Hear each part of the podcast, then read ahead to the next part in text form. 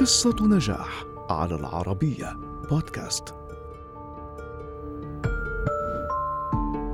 أحد كبار نجوم الكوميديا في التاريخ وأيقونة السينما العالمية في عصر الفيلم الصامت وأول ممثل تظهر صورته على غلاف صحيفة التايم إنه تشارلي تشابلن متعدد المواهب فهو ممثل وكاتب السيناريو ومصمم الرقصات وهو نفسه المخرج والمنتج لإبداعاته. ولد تشارلي تشابلن في لندن عام 1889 وشهد العديد من الأحداث الحزينة والأليمة. فعاش مع أخيه حياة تشرد في شوارع لندن يبحثون عن عمل هنا أو هناك. لكن إصراره على دخول مجال التمثيل كان أقوى من كل شيء. فأصر تشابلن على حلمه ودخل حياته المسرحية مبكراً. فكان يتجول بين المسارح وقاعات الموسيقى وعمل كممثل مسرحي وكوميدي. وعندما بلغ التاسعة عشرة من عمره أصبح تشارلي كوميديا بارعا ووقع عقدا مع شركة متخصصة بالإنتاج المسرحي. وأبدع تشابلن في العروض المسرحية الترفيهية الفادفول وانتقل معهم لتقديم العروض في أمريكا في عام 1910 وبدأ تشابلن بتحقيق النجاح تلو النجاح بفضل العروض التي يقدمها على مسارح أمريكا وقام بابتكار شخصيته الكوميدية واختار تفاصيلها بنفسه حتى خرج للعالم بشخصية الصعلوك التي كان لها الفضل في شهرته الواسعة. ولفت نظر أهم المنتجين وبدأت العروض تتهافت عليه. فعرض عليه عقد تصوير سينمائي لأول مرة في عام 1913 مع شركة كيستون. براتب أسبوعي بلغ 150 دولارا ما يعادل أكثر من 4000 دولار أسبوعيا في وقتنا الحالي.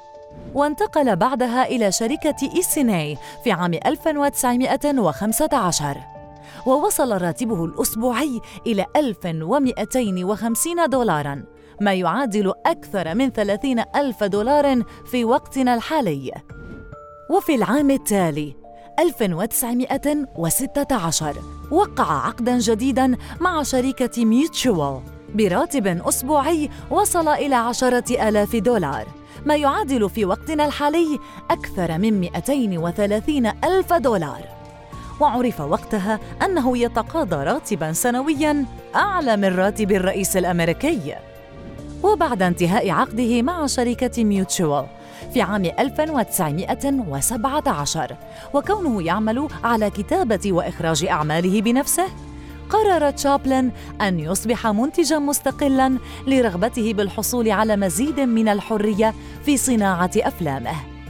فعمل على بناء استوديوهاته في هوليوود في عام 1919 وأسس شركة يونايتد آرتست وأنتج أول فيلم طويل له في عام 1921 وكان عنوانه الطفل. ولقى شهرة وشعبية كبيرة. وتبعها بعدة أفلام حصدت جميعها نجاحاً وجماهيرية مبهرة. وفي ثلاثينيات القرن العشرين بدأ عصر الأفلام الناطقة يأخذ مكانته في العالم. رفض تشارلي تشابلن أن ينتقل إلى الأفلام الناطقة وأنتج تشابلن خلال هذه الفترة الفيلم الصامت الشهير City Lights أي أضواء المدينة. وكان واحدا من أكثر العروض الأولى تميزاً وحضر العرض الأول العالم ألبرت أينشتاين. أصبح تشارلي تشابلن الممثل الأكثر شعبية على مستوى العالم وأصبح يعرف بالفنان الشامل لقدرته على تنفيذ مراحل إنتاج أفلامه كاملة بما فيها التأليف الموسيقي. وقدم خلال مسيرته قرابة 96 فيلماً. إلا أن شعبيته قلت بعدما أدنته أمريكا بالشيوعية وأنه قام بدعم الشيوعيين. لكن تشابلن أنكر هذه الاتهامات تماماً. بلغت ثروة تشارلي تشابلن المسجلة في عام 1977 50 مليون دولار. وهذا الرقم يعادل أكثر من 200 مليون دولار في وقتنا الحالي.